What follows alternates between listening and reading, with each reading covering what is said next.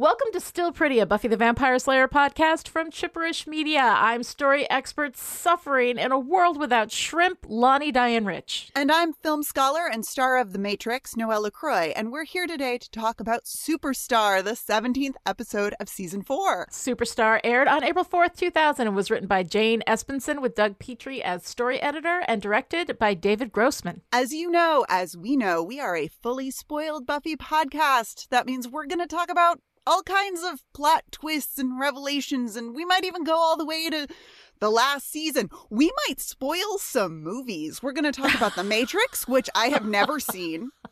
You've never seen The Matrix. I've Matrix? never seen The Matrix. Oh my god! Although I am increasingly intrigued um, because it was written and directed by trans women, which is Yes. rad. So, you know, yes, that's great. Yes. Um, Mhm. But, you know, I'm not spoiler sensitive, so if Lottie tells me everything that happens in The Matrix, I'm going to be okay. However, if spoilers are not your jam, uh, maybe join us when you have binge watched all of Buffy. It's a great way to start your new year. it really is. I mean, it is. It is. yeah. Okay, that's enough creepy small talk. We're looking for a monster. So let's go on patrol.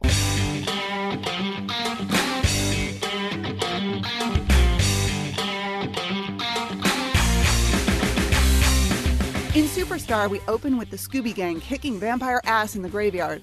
But when they find a nest full of vampires feeding off a victim, they back off, unsure of what to do. They run to a big house on a hill and walk into a mammoth office where someone sits in a large leather chair with their back to the group. We have a problem. Sounds like you could use my help. Yes, it's Jonathan, and he is so dreamy.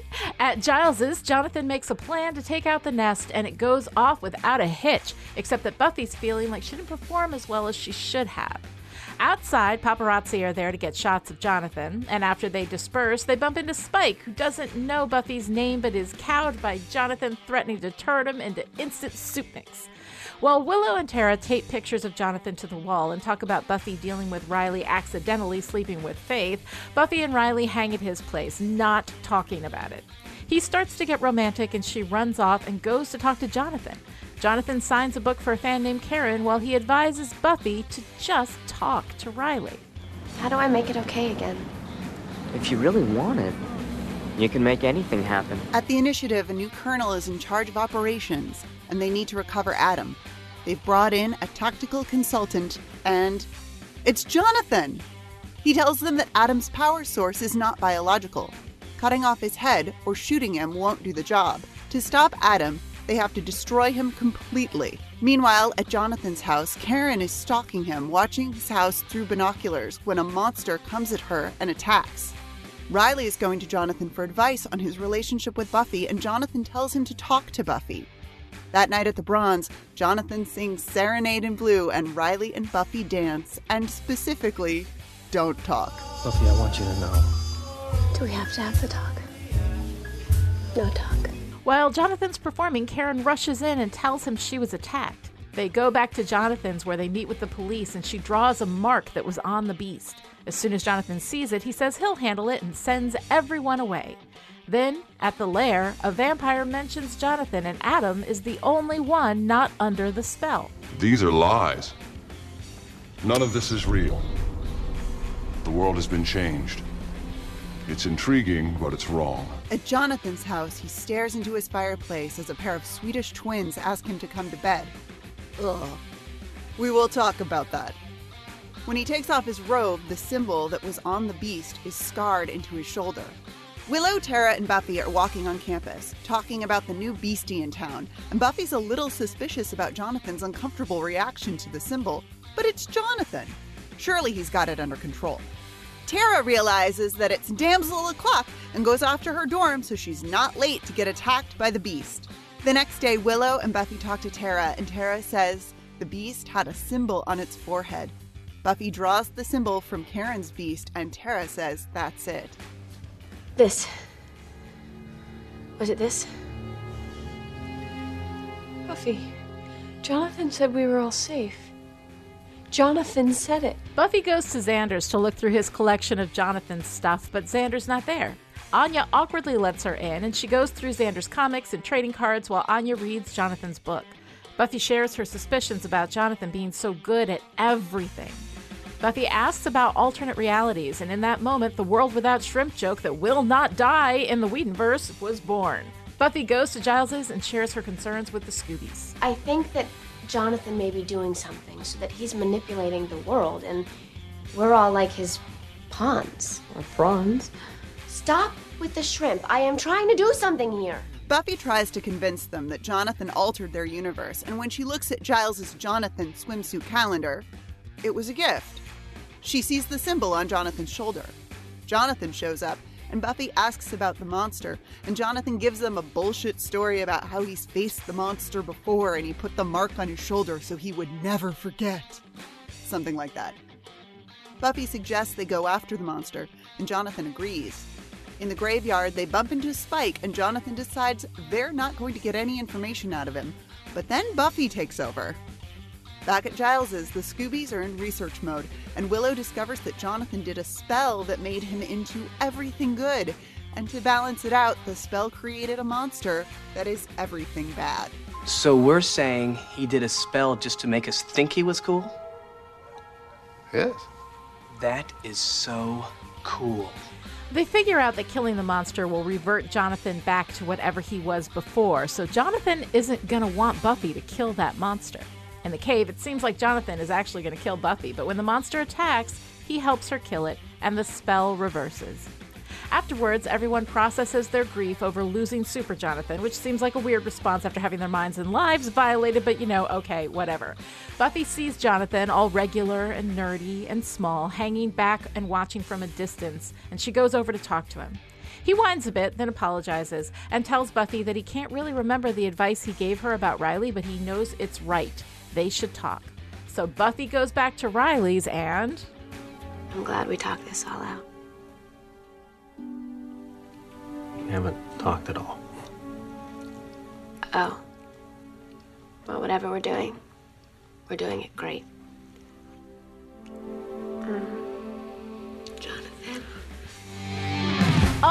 Right, so Noel, here we are at Superstar, which is one of my favorite episodes of Buffy. Not unproblematic, but still a really, really great episode. I mean, problematic I fave. We all love a problematic fave, right? Uh, I you know what? It happens, and uh, everything is complicated, you know, and that is fine.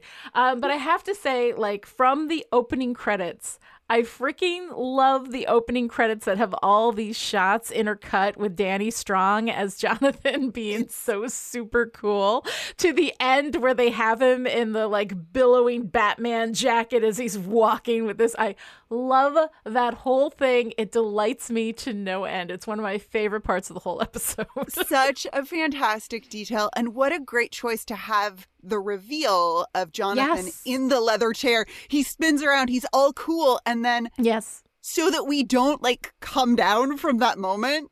We get to see him in the credits. Like it's a wonderful Right. just narratively and like visual storytelling wise, it's a great um it's a great like second track. You know how like track Yes. one on a great album is great, and then track two Right. oftentimes is like it like brings it up even higher, and you're like, Yeah. yes, this is so good. It's I feel that way about the credits for Superstar. Mm-hmm. Well, because it's inviting us into the bizarro world reality, right? We are not just looking at this and watching Buffy experience a bizarro world. We, as the audience, are also experiencing a bizarro world because those opening credits do not exist within the world of Buffy. You know, so they are extra textual, right? They are for us as the audience, you know? Um, and so having Jonathan, you know, celebrated in those opening credits is really fantastic and brings us into that bizarro world space. Now, we've talked about bizarro worlds before, and everybody, of course, knows that I love a bizarro world story. And again, I'm just going to say Buffy's hair is curly here in the bizarro world. Curly I'm not hair, talking about bizarro, wavy. Love it. Yep. I know. I mean, it's not a direct correlation, but it's, you know, it's more times than not when Buffy's hair is curly, we're in a bizarro world thing. And I just can't believe that that's an accident, but whatever. Um, Anyway, magically altering the reality of a world gives us a whole new context to work within. And it shows us different sides of our characters, which also kind of opens up the question like, how much of our personalities and behavior, even ideas and opinions, are based on who we truly are, and how much is a direct response to the circumstances that we happen to find ourselves in, the reality in which we are living. And that's what I think makes a Bizarro World story so much fun. And so, for the writers out there, I'm going to go on a brief thing talking about the Bizarro world in general. Uh, the difference between a Bizarro world and just a break from reality is that there is some kind of altering effect at play, like Anya's spell from The Wish, right? And like this spell in Superstar. Um, that it is textually acknowledged and that the world again resets at the end of the episode.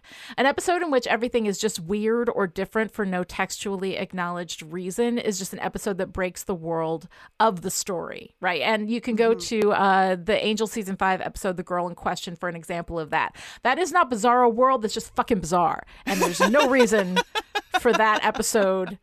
It's just weird. Anyway, we'll be talking about that over on Still Dead very soon. Actually, we might have talked about it this week when this episode airs. I don't know. I can't keep all track of it all. But anyway, it's over on I mean, Still we're Dead. coming at you from the past, so This who is even true. knows? I'm in the past. I can't possibly know what the future holds. It's a bit much for me. But anyway, an episode in which everything is just weird or different for no textually acknowledged reason is just an episode that breaks the world of the story. Now, some shows are weird enough to begin with that the worlds are elastic enough to handle that. For example, like in Scrubs, right? The stories of those episodes were told from JD's perspective. We are deep, deep, deep POV in his head so that when he imagined everyone breaking into song, like it worked, you know? But that's not a mm-hmm. bizarro world story because it's consistent with the elasticity of the world created for every single episode of Scrubs. There's always something weird going on on Scrubs. That is the everyday reality. Um, similarly, stretchy realities exist in shows like The Simpsons and South Park, in which the worlds themselves are built to encompass a wide range of tones and realities. Uh, Crazy Ex Girlfriend is the same deep POV reason as Scrubs. Um, and pretty much all the superhero and fantasy stories that include reality bending, magical, or scientific effects. The essential quality of a bizarre world requires serial storytelling. For example, Freaky Friday is a standalone movie. It's a standalone story, but it's not a bizarro world because the whole story takes place within that weird reality. Same thing with Groundhog Day. Um, but when you have a show that has a stated reality that you see for, you know, the vast, vast majority of the episodes, you can then, if the show and the world of the show will allow for magical reality altering or even scientific reality altering, then you can pull in a Bizarro World episode and just have so much fun. And right now, we're going to go to Chipperish's own superhero scholar, co host of the Marvel Cinematic Universe podcast, Listen Up A-Holes, Joshua Unruh, for a quick primer on the history of Bizarro Worlds, which, like a lot of our storytelling tropes, has its roots in comic book history.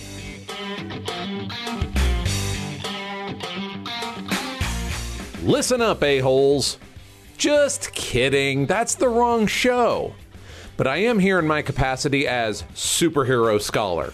Or possibly pedantic asshat? I guess we'll find out as we go. You see, Lani must have got wind of the fact that the way she uses Bizarro World sets my teeth on edge. I don't bring it up often, on mic or off. But one of the times I've commented on it must have been one time too many because she asked me to come in and give a brief history of Bizarro World. Lani tends to say Bizarro World when she means that something has happened that alters the status quo for an issue or an episode. Doppelgangland is a great Buffy example alongside this week's Superstar. But a Bizarro World is a mirror image of the regular world with everything reversed. Sometimes it's a cracked mirror image as well, but we'll talk more about that in a minute. This all started, as so many things do, in Superman comics. Or more precisely, Superboy comics. Bizarro is a supporting character and sometimes villain in Superman comics and has been since 1958. A teen version appeared in Superboy number 68, written by Otto Binder and drawn by George Papp. The more famous adult version appeared in the Superman newspaper strip just a few months later. Bizarro is created by a duplicate ray that makes an imperfect duplicate or mirror image of first Superboy and later Superman. Bizarro has chalk white skin, a rocky, angular appearance to his facial features, and speaks in a childlike way where everything he says means the opposite. Me am Bizarro. Me think great art is ugly and trash dump is beautiful. Me save Metropolis. And then he proceeds to destroy Metropolis. During one of the early Bizarro stories, he falls in love with Lois Lane. Lois, who is one of the greatest characters in all fiction, quickly used the duplicating ray on herself to create an imperfect copy, a Bizarro Lois. Bizarro and Bizarro Lois fly off into space, determined to find a world where they can be happy and accepted. And if you're wondering how we get from a Bizarro to an entire Bizarro world, well, you just saw the seeds planted with Bizarro Lois. When Superman next runs into the couple, they've used the duplicating ray to create an entire population of Bizarros. There are so many Bizarros that the original now wears a massive stone medallion that says Bizarro number one. His S shield is now backward, and his powers have reversed from Superman's, so that he has freeze vision, flame breath, vacuum breath, Bizarro telescopic vision, which lets him see a short distance behind his head, Bizarro microscopic vision, which makes objects actually get smaller, Bizarro x ray vision, so he can only see through lead, and blue kryptonite, not green, will kill him. This population of Bizarros now live together on a cube planet called Htrae, which is Earth spelled backwards, so I am honestly doing my best with that pronunciation.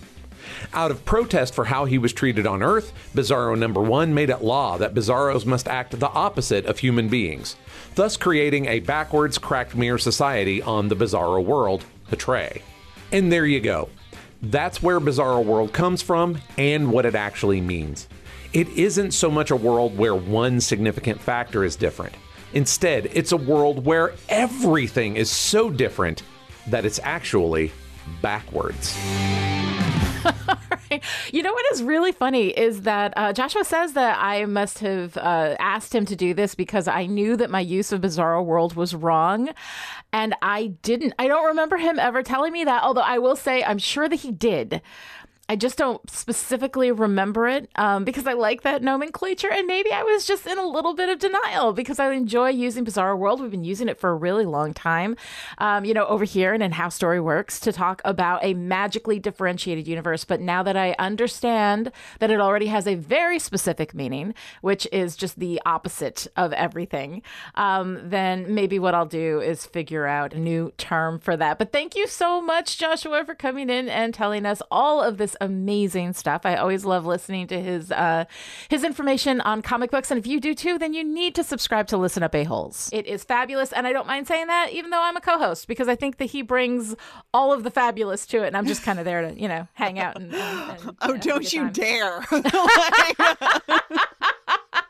But anyway, my false modesty aside. Um, all right, so let's go ahead and talk a little bit about the the kind of cult of celebrity worship that we see in this episode as well. Oh my gosh. So, I mean, I don't think it's a big stretch to say that this episode is capital A about celebrity. Sure. uh-huh. What it means to be a celebrity, but also how accustomed we are to celebrities just dictating our lives and behaviors. Mhm. I mean, Jonathan is great because he's Jonathan. Right. No no one questions his greatness or his influence at first. Mm-hmm. It's just he is who he is and well, of course. Right. Of course he's this way because this is the kind of this is the kind of space that celebrities occupy in culture. Um and it really does strike me as a kind of cultish relationship that we Yeah. society have to Mhm. these people that we hold up as you know paragons is actually Right. the word that that the spell uses Mhm. um so what i love is that as the memory of the experience is fading Mhm. xander says i'll always remember the way he made me feel about me right. and the Scoobies scoff at this, but I love this view of celebrity. I, Uh-huh. I absolutely love this. I believe that we respond to the things in others that we want to foster more of in ourselves, or on the Mhm. shadow side, we respond to things in others that we dislike about ourselves. Right. Mhm. And I just love this as a moment of characterization and vulnerability for Xander. I mean, Mhm. we already know how Xander feels about himself within this group and how Mhm. he really just like wants to be seen and acknowledged. Mhm. And he's seeing that in Jonathan. He gets some of that for himself through this Jonathan worship, which I Mhm. find so fascinating, but also so sweet. Um, Well, right. And it's really reflective, too, of the way that he has this hero worship with Buffy as well. Like when he's not getting this from Jonathan, he's kind of getting that from Buffy. She is the hero. She is the one that he looks up to and the one that reflects on him as well. So yeah, I mean it's it's kind of interesting to see that you know sort of intensified and focused on Jonathan, but it's it's really neat to see that within Xander because I think that's very much part of his personality. It's part of his personality and it also shows us what he values. I think more Yeah. so than with his kind of envious hero worship Mhm. of Buffy. I read it as envy. Um, Mhm. But with Jonathan, it just seems like reverence. And I don't know if that's a gendered thing or if it's, Uh-huh. um, you know, I don't know. Maybe it's just the intensity of the Bizarro world because that's another thing Bizarro worlds are great for. Yes. They, uh, Mhm. they, you can't do an effective Bizarro world if you haven't really established a world world. Yes. to, Um, to divert from exactly right yeah Mhm. we have to know we have to know exactly what we're doing and what to expect in order Mhm. to see and appreciate the bizarro world when it happens exactly so i feel like xander it it seems to me like xander in the jonathan as paragon world is even more xander somehow. I mean mm-hmm. like when he says i love it. I love the vulnerability in xander when he says so we're saying he did a spell just to make us think he was cool? That is so cool. Like i just it just cracks me up because i'm like i'm like oh honey like oh sweetie like you're so he so wants that kind of yeah. power and Mhm. he's just in because he desires that kind of power and recognition for himself he's so in awe of it in jonathan and it's there's something to me that's just like really sweet about that Right. Well, I think when you see Jonathan achieve the kinds of things that he has achieved, you know, I mean, granted through magic or whatever, but in this episode, I think Xander looks at Jonathan and thinks he could be that. Right. You know, with Buffy, he can never be Buffy. He can never be the Slayer. It's one girl in all the world. Right. Right. You know, I mean, it's it's not something that's available. It's not a reality that's available to him. Right. Um, but if Jonathan can be all of these things, you know, Xander has that kind of aspirational feel, you know, to his his adoration of Jonathan as well. well and we know xander to be the the type of person who would use magic to Right. Oh, change yeah. reality Oh, sure he would. you know he's well he's joked about it in the Mhm. past you know when he and giles are so bored Yeah. he's like you know we can summon something and then save the day and giles is like uh both dangerous and unethical so no like and of course, that's what he ends up doing Yeah. in Once More with Feeling. Although Once More with Feeling, I think cheats at that. But we'll talk about that when we uh, get yeah to that it's i mean Mhm. yeah we'll get there we'll get there when Mhm. we get there but Right. sometimes the spoilers on this show are just we'll get there when we get there We'll get there when we get there. because there's just too much. There's too much. Let me sum up.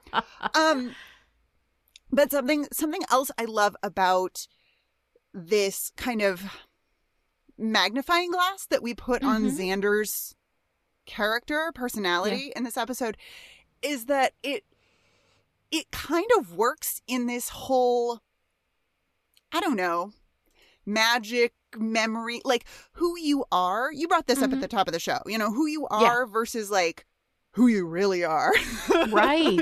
and I Mhm. talked about this in Who Are You with the Faith Buffy body swap. You know, I Mm-hmm. was curious about the role that muscle memory might have in these women's experiences of inhabiting each other's bodies. And Mhm. here in Superstar, it seems like magic is no match for muscle memory. Um, Mm-hmm. When Buffy goes off to fight the monster, Giles says she's never stood alone against something like this before. But of course, that's not the case. We know it, Mhm. and her Yes. body Mhm. knows it. Yeah. You know, magic is stronger than the mind's ability to remember, but not the body's. So as Buffy is fighting this monster and muscle memory kicks in, presumably, she says, I Uh-huh. remember this. This is good. Yeah. And it's in that remembering of her power through her body that she taps into pleasure because Buffy has been very Mhm. sad in this episode. Yeah. In addition, Yeah. I mean, and it's not just the relationship friction with Riley and the not Mhm. talking about what happened with Faith. It's also this kind of sense of that unacknowledged power in herself because of course she is still the slayer she's still the slayer she's still the chosen one but she's not able to really embody that you know pun very much intended because she's living under this cult of jonathan worship right. hmm it's a really really interesting moment i think of remembering power through the body um God, I love that. You know, because I never think about these like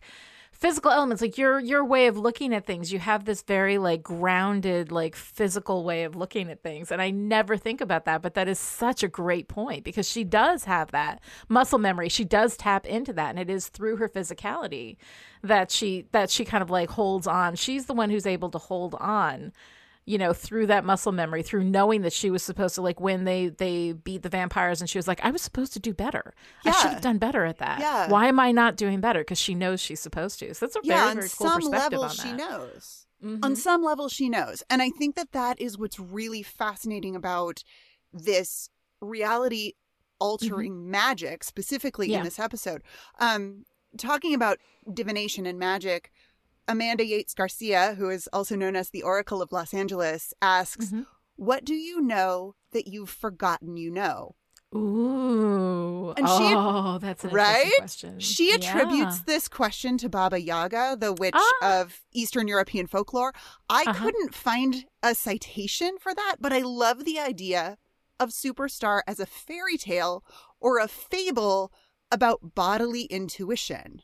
This connection. That Buffy has with the physical body of the Slayer, of being the Mhm. Slayer, and what that means, and where that knowledge and memory resides in her. Um, right You know, magic has Mhm. consequences. Like, obviously, the fable part of this episode is magic has consequences, and those Mhm. consequences affect more than just the magician, they affect everyone.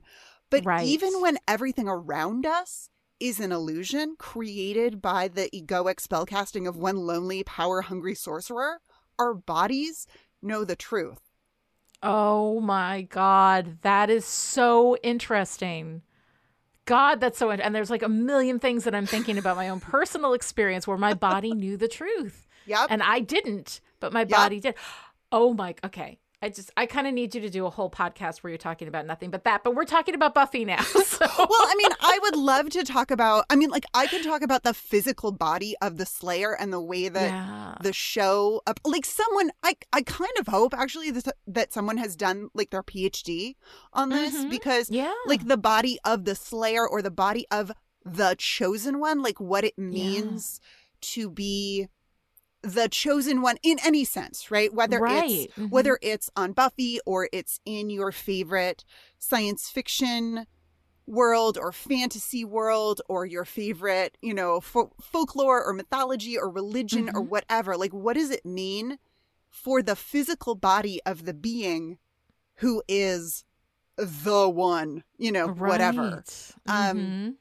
and I think I mean and I don't I don't want to like get too like I don't want to go off road too far but we've talked about you know we've talked about Buffy and Christ a little bit on the show we're Mhm, certainly not mhm. like this is not a this is not a theology podcast but not even close, right? not even close Go to the prophecy guys for that. They do Yeah. Buffy and theology. It's very interesting. they're Yeah. Mm-hmm. wonderful the prophecy Yeah. guys for Buffy and theology and Yes. just to kind of like bring it back around a little bit Mhm.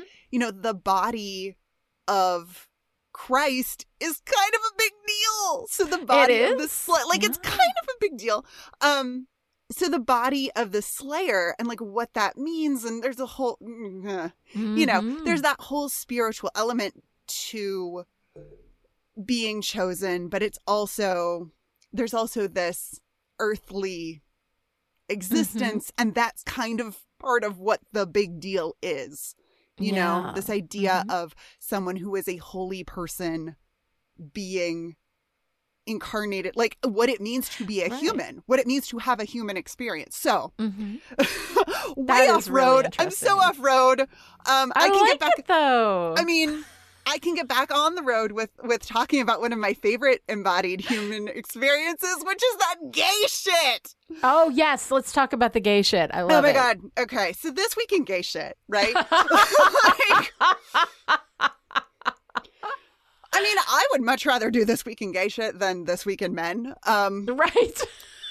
we can do this week in men you can too. do whatever you want, honey. It's your podcast. You do it.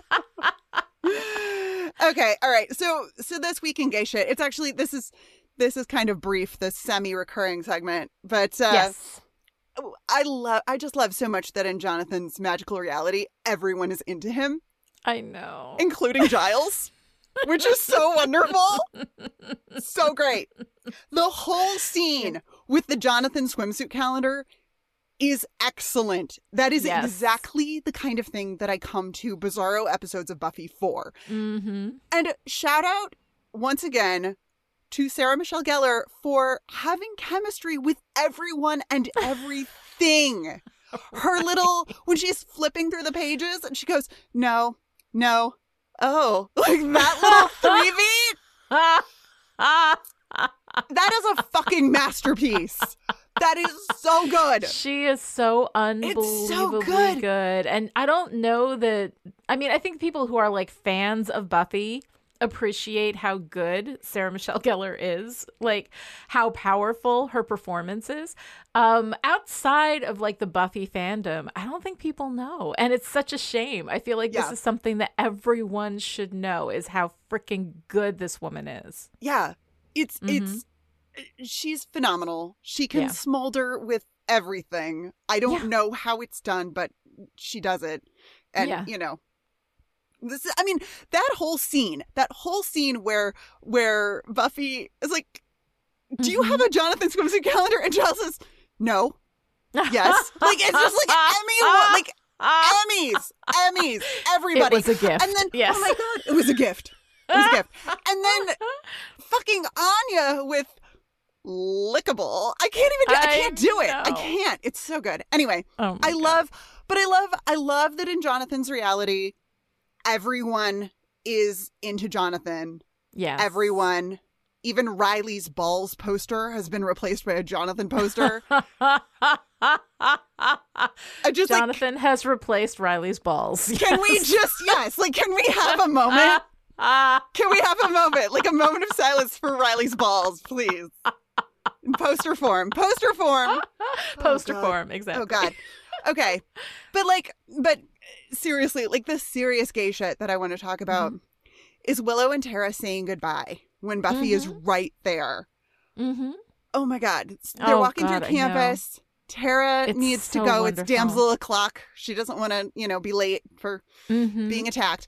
Um, but the way that Willow and Tara look at each other, like the, the just Oh the look, and then the touch, the little hand squeeze, and the uncertainty, and oh my god, oh my god. So Buffy Yeah. in Faith's body has met Tara as Willow's Yes. powerful witch friend. Mhm. Um, and while Faith in Buffy's body obviously spotted the nature of the relationship right away, Buffy Yeah. hasn't figured it out yet. And partly Yeah. that's because, you know, when you're like not in your body, you don't really, Mm-hmm. I imagine, have a lot of emotional bandwidth to be like, huh, right. huh, I wonder if my friend and her friend are more than friends. Um, right. but you know so so there's that aspect of it right the buffy Mm-hmm. buffy doesn't really know the nature of this relationship but Mhm. willow and tara are clearly still parsing out their relationship and how public it is and it's so moving to me in this tiny little moment like you can just see the energy exchange the like well we're obviously very gay in private but in public like do we hug Oh, like is it God, weird so do we kiss in front of Willow's friend? Like, no, mm, eh, maybe not. You know, and it's just this like halting I know. sweetness, and I I love it. I love it so much because the desire is there, but so is Mhm. the discomfort. And again, it's all in the performance. It's all Yes. in how they are with each other. And it like it just gives me goosebumps and all the feelings because I've like I've been there. Like uh, Uh-huh. do we do we what is this where are we? Like we we, haven't negotiated this. We haven't Yeah. like discussed boundaries. It's oh, it's so it's, so incredibly sweet. so great. It's so great. It's so Yeah. great. Mhm. I just I, I I love, love it. So that's I our love- Twigs segment this week in gay shit. this week in gay shit. Just call it Twigs. this week. in Gay- Oh my god! I'm sorry. It took me a moment. Took you a moment to get it. I know. I It's saw like- it. I was like, oh, it spells Twigs. Now we got to call it that. That's adorable. Oh my god. Okay. It's ridiculous. All right. So one of the things that I really want to talk about, of course, is Jonathan. Right? Uh, this So is dreamy. so complicated. The whole Jonathan thing is so fucking complicated, and it's interesting, and it's weird, and it's just yeah. Um, but I love his role in this whole thing. You know, he's cool, but he's not too cool. He's what he imagines cool to be, and it takes a magical effect to make everyone else also think he's cool. Like, just listen to him in this clip. Thanks for doing this, Jonathan. I wouldn't ask, but Hey, don't worry about it. Nest full of vampires, you come get me. Okay. Box full of puppies. That's more of a judgment call. Hit me. you got me. It was very punchy. Watch out for Southpaws, Buff. Don't let him surprise you. Yeah, box of puppies. It's not actually cool. It's like that's not a joke though. Like It's not I mean, funny. it's not like, a, it's a joke. It's, not but it's funny. not- And yet, right.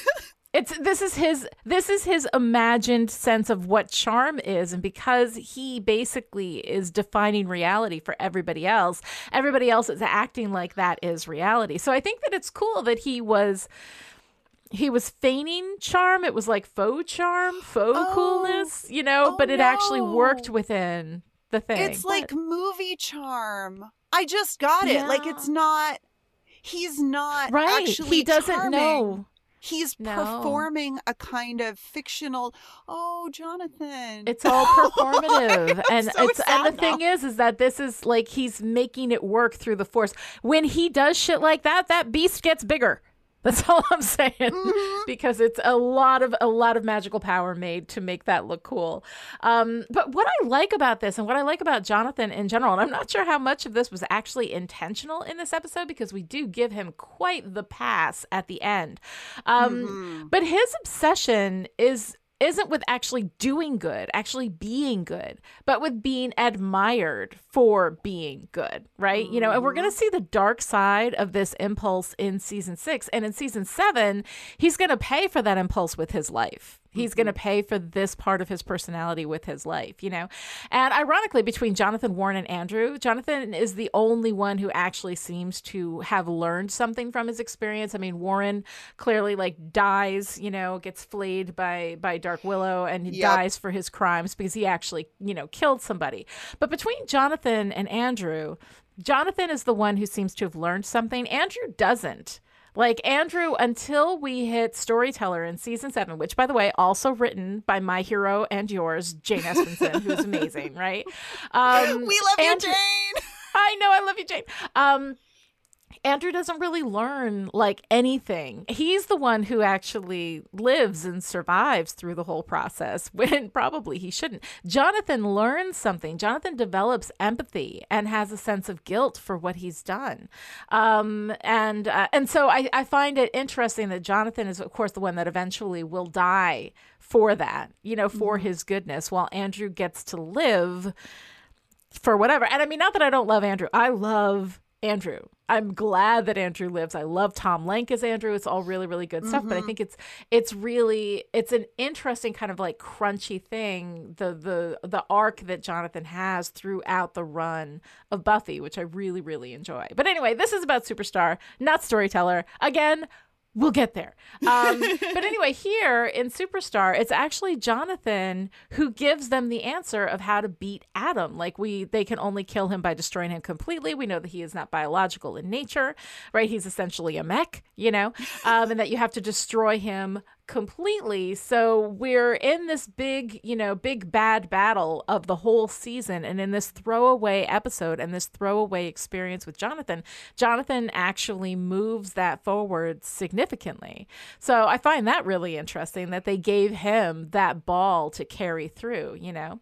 Um, and overall, like, I like this idea, but the fact that Jonathan doesn't really experience any consequence for fucking with reality, endangering everyone, almost killing both Tara and Karen, and raping a pair of twins, which we are going to talk about. I'm going to set that aside for the moment because we need more time to talk about that.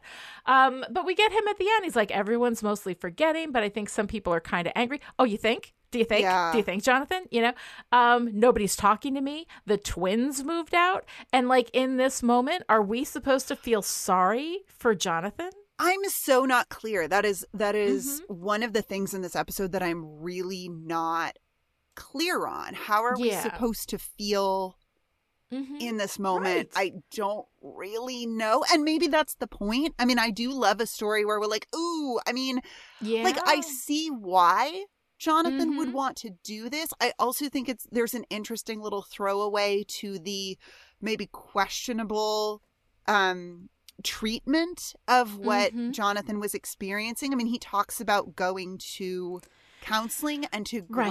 Like group Mhm. therapy specifically and mentions that another another one of the group members had this spell.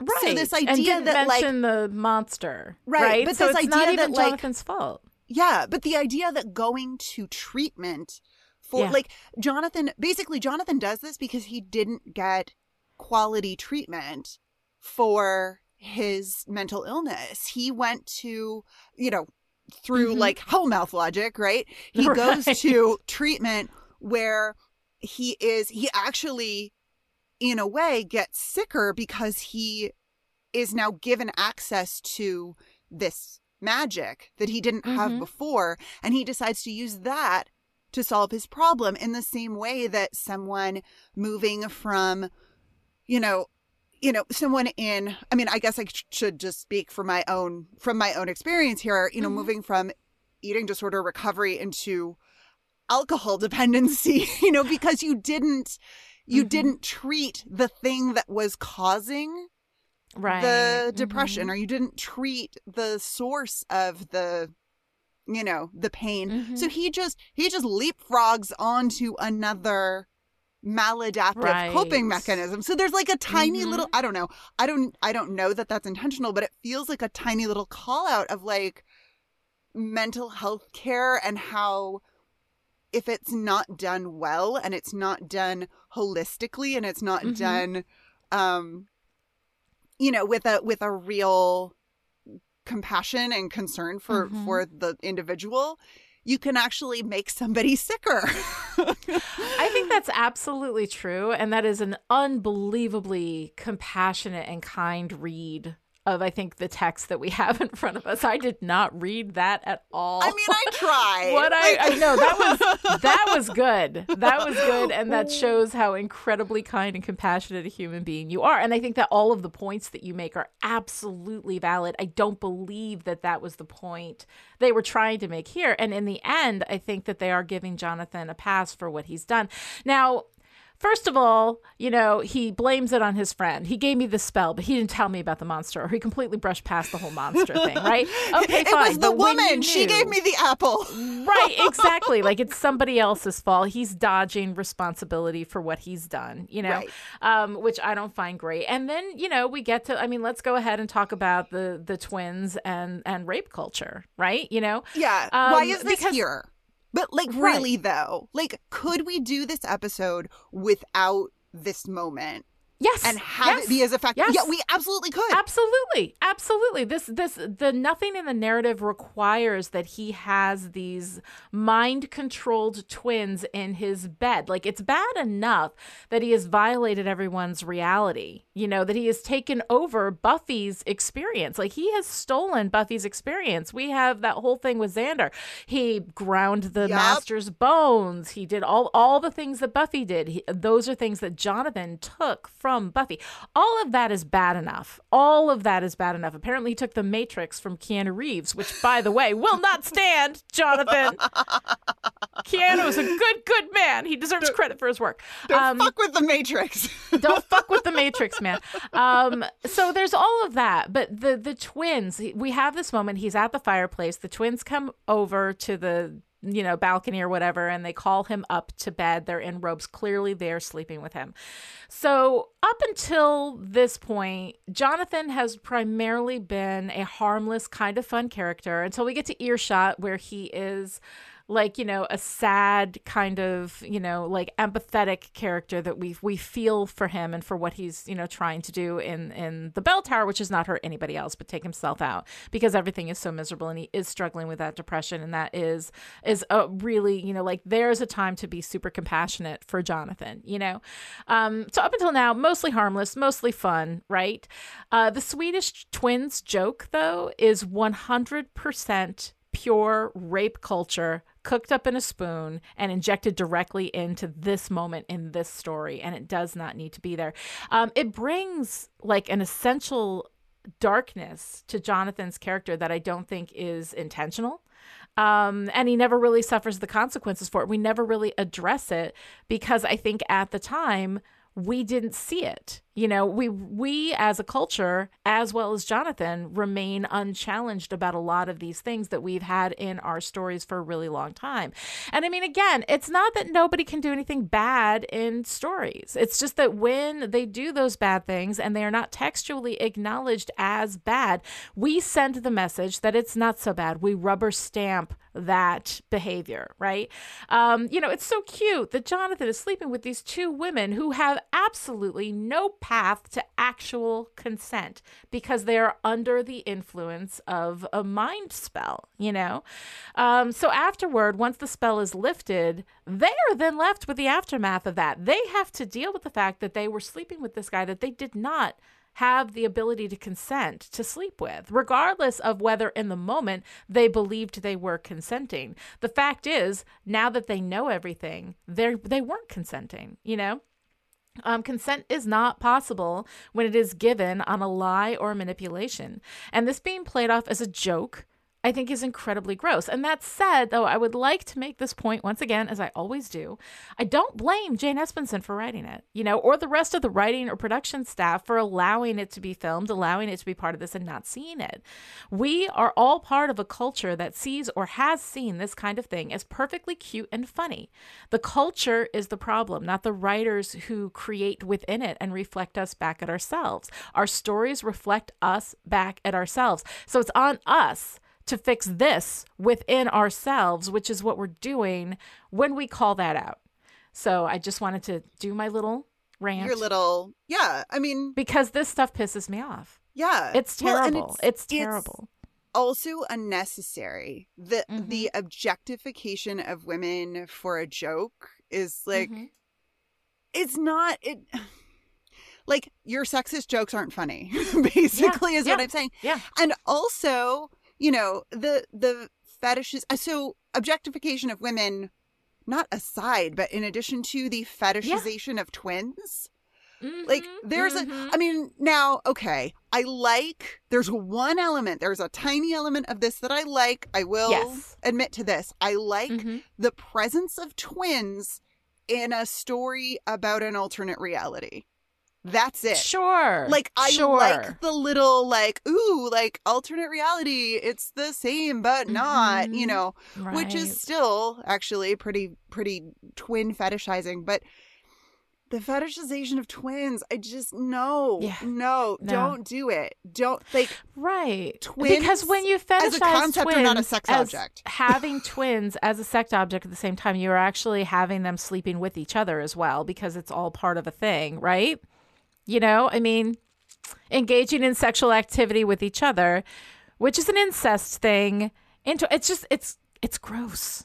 Society is fucked up, y'all. No, society is really I mean, fucked up and the way that society views and objectifies and fetishizes women in various forms but you know yeah the twin thing absolutely It's gross. Um, it's gross. it's- so all it's we gross. needed from that moment was for Jonathan to take off his robe and have his scar look around. That's Yes. all that needed to happen. Like we, we didn't just- we didn't need the twins in there We And could have at done the that with a end, ridiculous when he bath. sadly says the twins moved out um first of all Yeah, how can they dude. move out is that house yours Is do you get to keep the house? house like Does he have like an eccentric grandfather somewhere I who like owns this mansion? What is I happening? don't I don't know. know. I don't um, know. You know, the twins beat me with a shovel. Could have been a better way to express, you know, I like that there was some consequence for that, aside from the fact that they're just not going to sleep with him anymore. Well, um, yeah. And this idea of the slow memory fade. We see Yeah. the spell like ripple through Sunnydale right. and things certain Change things all the change posters back, immediately. yeah. Certain things change back immediately, but then the way it's given to us in that final I guess it's not the final Yeah. scene. It's the second to Mhm. you know the second to last Right. scene where everybody's sitting under the tree and like Mhm. getting in touch with nature again after this like alternate reality and Yeah. you know symbolically like we're back in eden with our grass and whatever it's fine Right. um Mhm. but we're learning we learn that the memory of the experience will disappear completely Yeah. but it's a slow fade so think about like the gross weirdness of that for everyone who was like wait did i because they're having a- some of their on. reality erased. yeah but like You know, gradually Again. yeah, gradually because a gradual descent into madness, right? Someone says so we hear in the background someone says so who did who really did star in the Matrix and I think it's Mhm. Riley says wait that wasn't real too like right.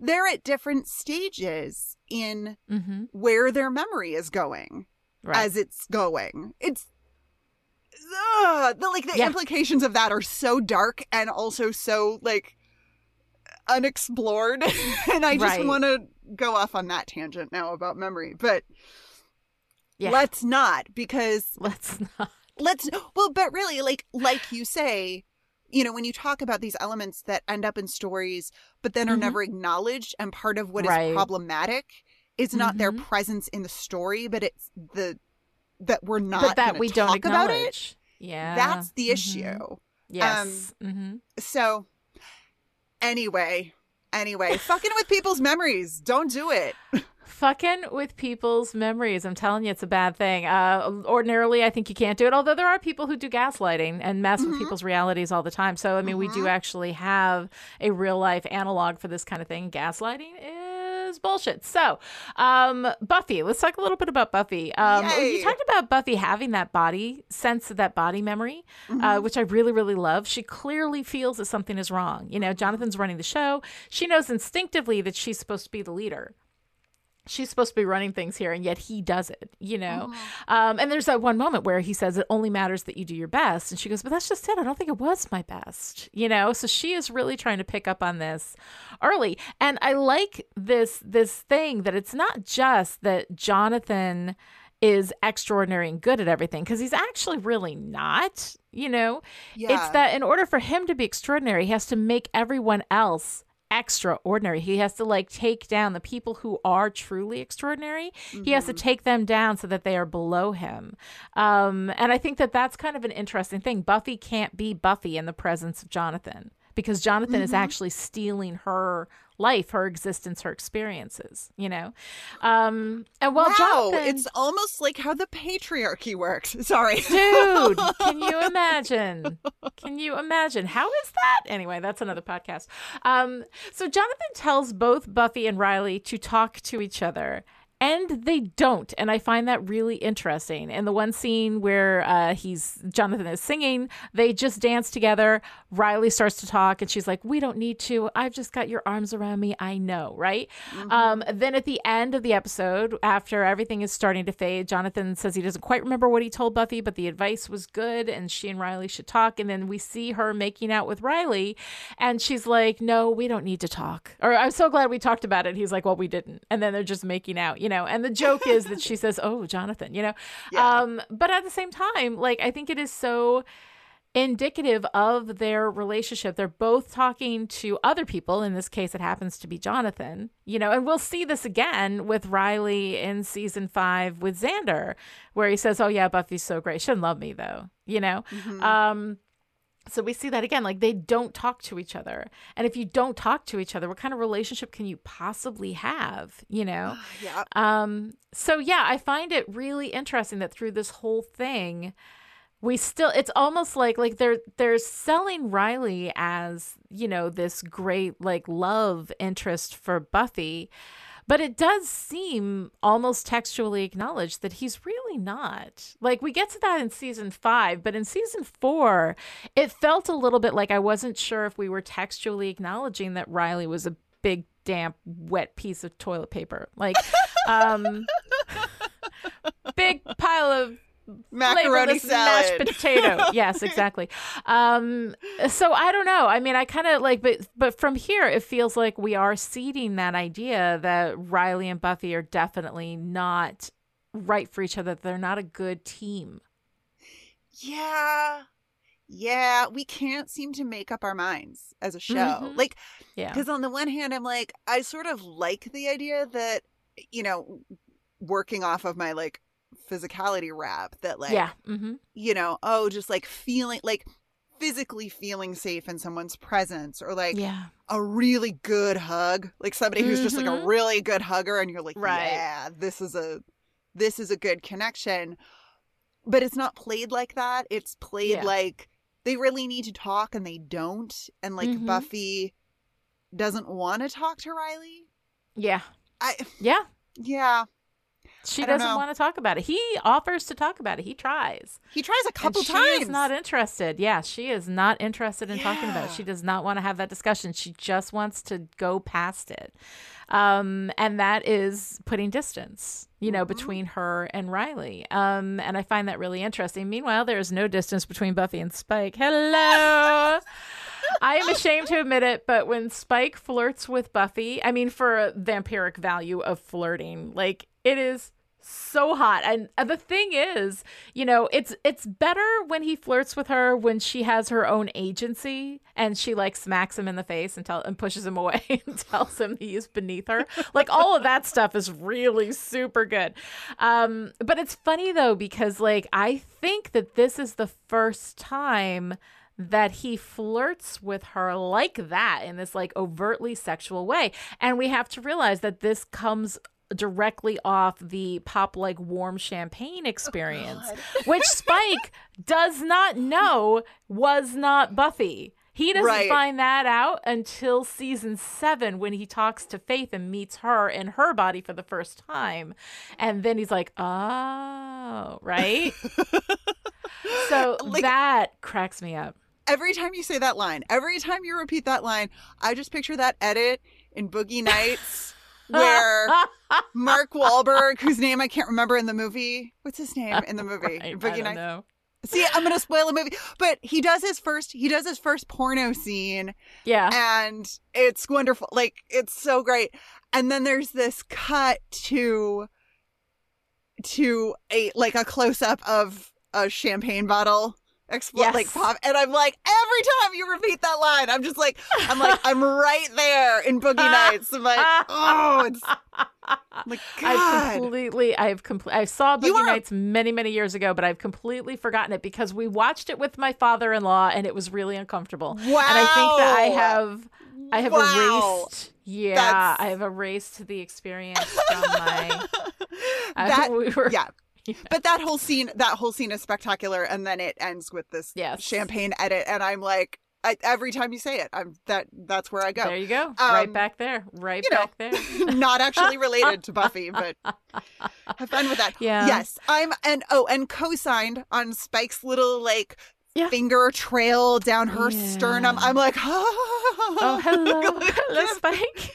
Hi, bad. Spike. We're yeah, it's very He so is. bad. I, I'll tell you, James Marsters can sell that shit. He can sell that shit. Uh, He is so much more. You look at Riley and all of his like sexy moments with Buffy, and he is like a big piece of wood. There's nothing, and then He's- Spike comes in, and it's like, man, That's some good stuff. adorable, but he's He not.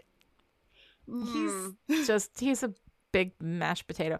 Um so one of the other things quickly that I wanted to mention is that we do have, you know, a, an actor of color. I love when we have an actor of color who actually like, you know, gets some work, but at the same time I think it shines such a light on how fucking white Buffy is, Oh, right? um we have Karen, right, who is a black Karen with a K. right? Karen with a K, who is a black woman. She um she rushes in after being attacked, passes by two more black women, right? And that is the only time we see people of color, black people, people of color, like anything in Sunnydale. It stands out so much because there's so little of it. So and I know Yeah. it's it's it's a show that's done and there's nothing to be done about it, but I mean when the only people of color you have are victims, extras and you know, Forrest. It's not And great. It's not a great look. We get yeah. some villains and villains. color, we had Trick, like, right? Great. Mhm. Yeah, nice But work so there. few, so few. It's like there are no people of color in all of Sunnydale. I find that just hard to believe. Also, Uh, Sunnydale is Southern California, which is actually North Mexico. So, Mm. come on, guys. we could have we could have some more diversity we could stand some more diversity um you know when when you have so few uh, you know non-white characters um it ends up becoming so, like it becomes so blatant. Like every time you see it you're like oh okay you know? So anything that they do with those characters feels like it's reflecting on the race of those characters rather than just them being characters. And that's something that can only be stopped by more representation both in front of the camera and above the line. That is my pitch. That is what we need. We need more people telling stories more people more diversity in the people who tell stories and how they tell those stories.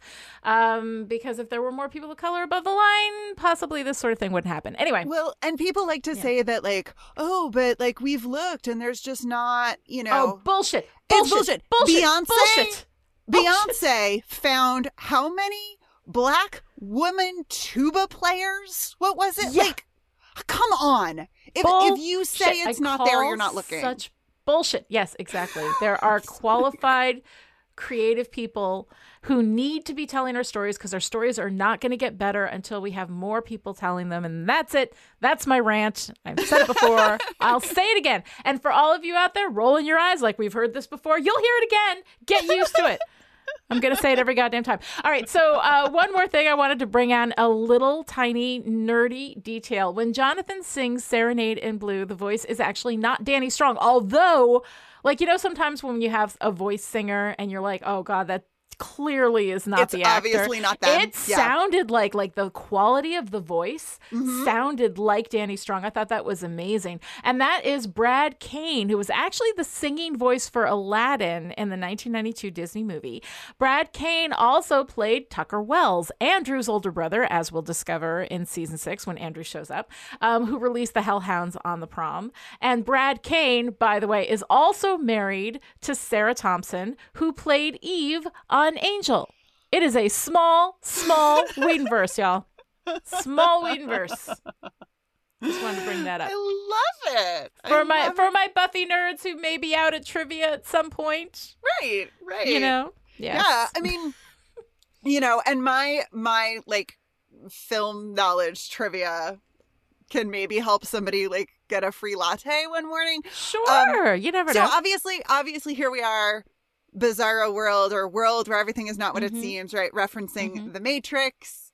Um, of course we are. I think that's adorable. But there's also this wonderful moment um when we see the spell sweep through Sunnydale in reverse. Mhm. There's the the marquee at the theater says Mm-hmm. being Jonathan Levinson and is that a reference to being John Malkovich like did he I think so. Because- it was about this time, wasn't it? I Being think John so Malkovich was I out. think yeah. so being John Malkovich and which I I love so much in a story about like alternate realities but Mm-hmm. also like because john malkovich plays john malkovich in being john malkovich but it's not but he's not himself he's a fictionalized version of himself and then we have Mhm. all of the delightfulness about like people being on other people's bodies it's great it's great Yeah. it just it Mhm. feels very Like, here's the thing yeah, that I like. and I Charlie just, like, Kaufman. Charlie Kaufman movies are weird, but they will have you thinking. It's so it's so fascinating the way that Charlie Kaufman blends realities. You know, like when he did um oh shit, what was it? Was it called The Orchid Thief? What was it adaptation. I love that movie. Adaptation, right? Adaptation. Yeah, Spike where Jonze. he's yeah. he's So taking this um you know this real you know nonfiction book written by who the fuck was it? Susan orlean right? Yes, I Um, think so. right susan orlean. Okay i don't know what i'm talking about. I this is love how- clearly off the cuff and not like, in oh, the shit. script. I'm like i don't know. I could look it up and act like i know this stuff but i'd rather be honest with you guys. I don't know. I'm pulling it all off the top of my head vague memories. But anyway so there's the orchid thief written by susan orlean which is an actual nonfiction book. So he takes that and adapts it into this like blending of realities and eternal sunshine of the spotless mind. Also charlie kaufman so i just want to do a charlie kaufman shout out. If you want to have a movie night with your friends where you talk about the movie for more time than you actually spent watching the movie charlie kaufman is a great way to go. The shit is weird but it is interesting. Oh god, and I hope he didn't do anything really, really super problematic because I just want to like his stuff.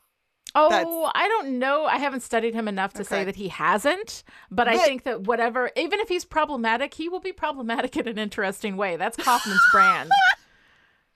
That's his brand. Okay, that's fun. Yeah. Um, no, it is, and of course, you know, just taking us right, taking us back to Buffy. Title of Yes. the episode is Superstar, which was also the title of a Molly Shannon movie. But what I actually want to talk about is Superstar, the Karen Carpenter story. The Wow. 1987 Todd Haynes Wow. biopic of Karen Carpenter made with the Barbie Uh-huh. dolls. It's wow. fantastic but also again about like celebrity and the cult of Mhm. celebrity and using barbie who is herself a celebrity to play Yeah. karen carpenter it's a fascinating Wow. anyway i have no idea if that bit of extra textual deliciousness was intentional um but then of course the song superstar Yeah. by the Carpenters, the chorus of which begins, Don't you remember? You told me you loved me, baby, which is the Oh line God. that sets off Faith when she's in Buffy's body and sleeping with Riley. And I'm just like, Oh bringing my it- God. bringing it on home. Wow. That's pretty cool. That's I- pretty cool. Again, no idea if that means anything to anyone, but you know, you're welcome. Yeah. Yeah. yeah. um, all right. So, Noel, what are you wearing this week? I liked his clothes. Oh, so good. I I mean, he does like Jonathan looks very dapper, but I'm realizing and Mm-hmm. I I had this like ping of recognition as you were speaking about the way in which he becomes cool. yeah. That this is he is fictional cool. Yeah. Like he's not he's, He's, not, actual cool. Right. He's not actually cool. He is what he has determined is cool from watching Mhm. presumably like James Bond movies. I'm guessing. Yeah. I mean, I yeah. love, and like- maybe a couple episodes of Angels. Sure. Yeah. I I you know, we talked about how much we hate the moment with the twins, but I do love Jonathan's Yeah. like Hugh Hefner robe Yes. because of yes. course, like of course he Mhm. would think this was cool. Right. Like he is referencing a very specific patriarchal kind of cool with his suits and Mhm. his you know lux like luxury sort of attire and i do love his billowy angel coat i love that they gave him the big like which is also the matrix which i still haven't seen but isn't there like a thing Mhm. with like the coats and slow motion and the matrix time thing where we put a bunch of cameras in a circle and yeah i'm gonna have to see the matrix i'm probably you are clearly to have to see the Matrix. i'm clearly gonna have to see the matrix clearly um, no, I love it. I love it. yeah but i love i love this idea that he's not he's not cool for the world he's cool for the movies he's Yes, cool- exactly. It's not Yeah. actual cool. It is performative cool. Yeah. yeah yeah Mm-hmm. i love I it like it. All right, and now it's time for. Oh, not with a girl pal bit. All right, so Noelle, what's your girl power moment of the week? Oh, it's Buffy saying, I remember this. So she's kicking Oh, ass, kicking the monster's ass Mhm. into the, you know, into the void. Actually, it's Jonathan who knocks the monster into the void. But Right. the moment, like, not not just the the memory of it and her her body like doing the thing that it was Mhm. chosen to do i guess Right. um it's how much pleasure she derives from it like Mhm. she's clearly just having a blast doing this Yes. thing Mhm. that she you know is like built to do and remembering that she's awesome at and i love it i also love tara casting obfuscate on the monster when she's afraid Like, Yes. how do you what like I mean, Tara- it sucks that we damseled Tara yet again, and will not be the last time. Um, but but but, it was it was nice to see her use her power. You know, which is significant. If she can just pull that out in the middle of a freaking, you know, attack. yeah I thought that was pretty cool. yeah you can ca- That i mean good. willow i think it's later on willow says something about like Mm-hmm. You have to when when riley's talking about maybe learning to excrete gold coins and willow's like no you have to concentrate like it's serious business right. Yeah. Oh I mean that takes that Yeah. takes a lot of power and harnessing that power, which I think is really good. Um, I also, actually you have to have like, like a- relax your sphincter right. release gold coin oh i'm sorry what we were talking about magic it's just like lots of deep breathing you know relax like your it. jaw and that will make the excreting of the gold coins easier Yes, yes. I'm no, that, sorry absolutely. what No, that's happy right. new Um, year everybody Happy New Year.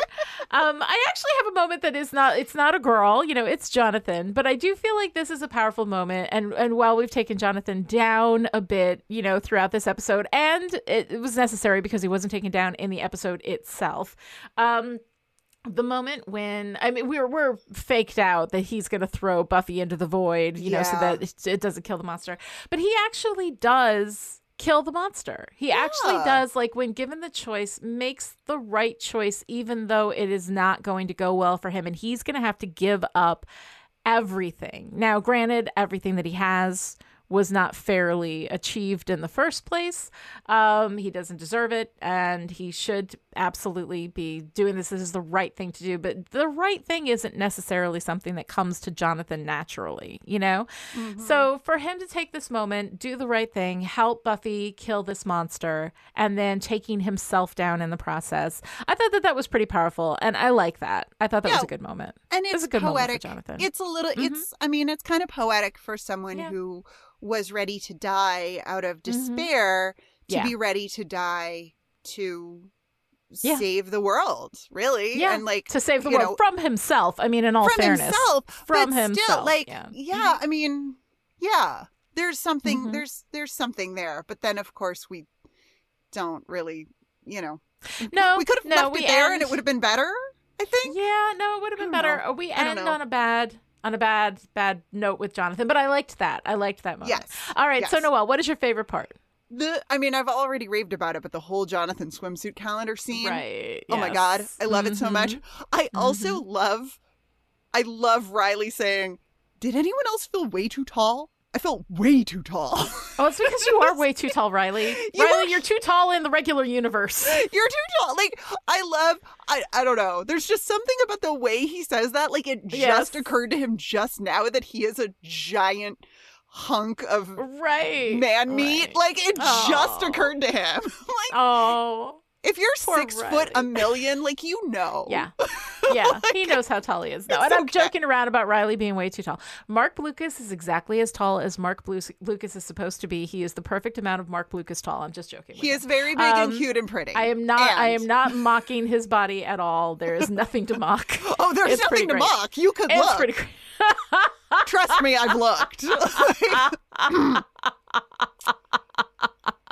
I love it. No body shaming on on Riley. He's fantastic.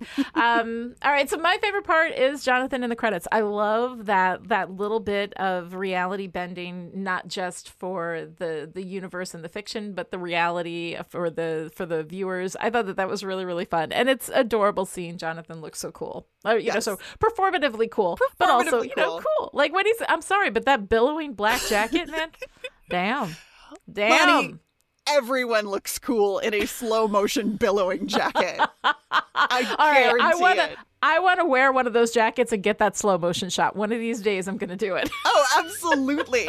Absolutely. Oh, I can just see it. You'll be like in the wind. It'll be so good. Right? It'll be- no, it'll be awesome.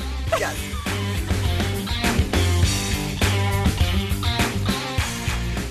If you enjoyed this conversation and would like to join in, come find us on Twitter. Lani is at Lani Diane Rich, and I am at Noella Loud, and the hashtag is still pretty.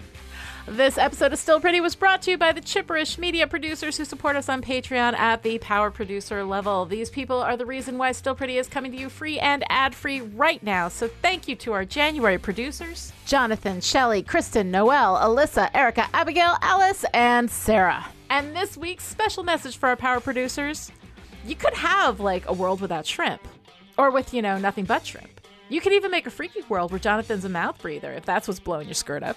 To find out how you too can support Chipperish Media, visit patreon.com slash chipperish. Other ways to show your support, write a great review on Apple Podcasts or tell your friends about the show. Whatever you do, just don't speak Latin in front of the books.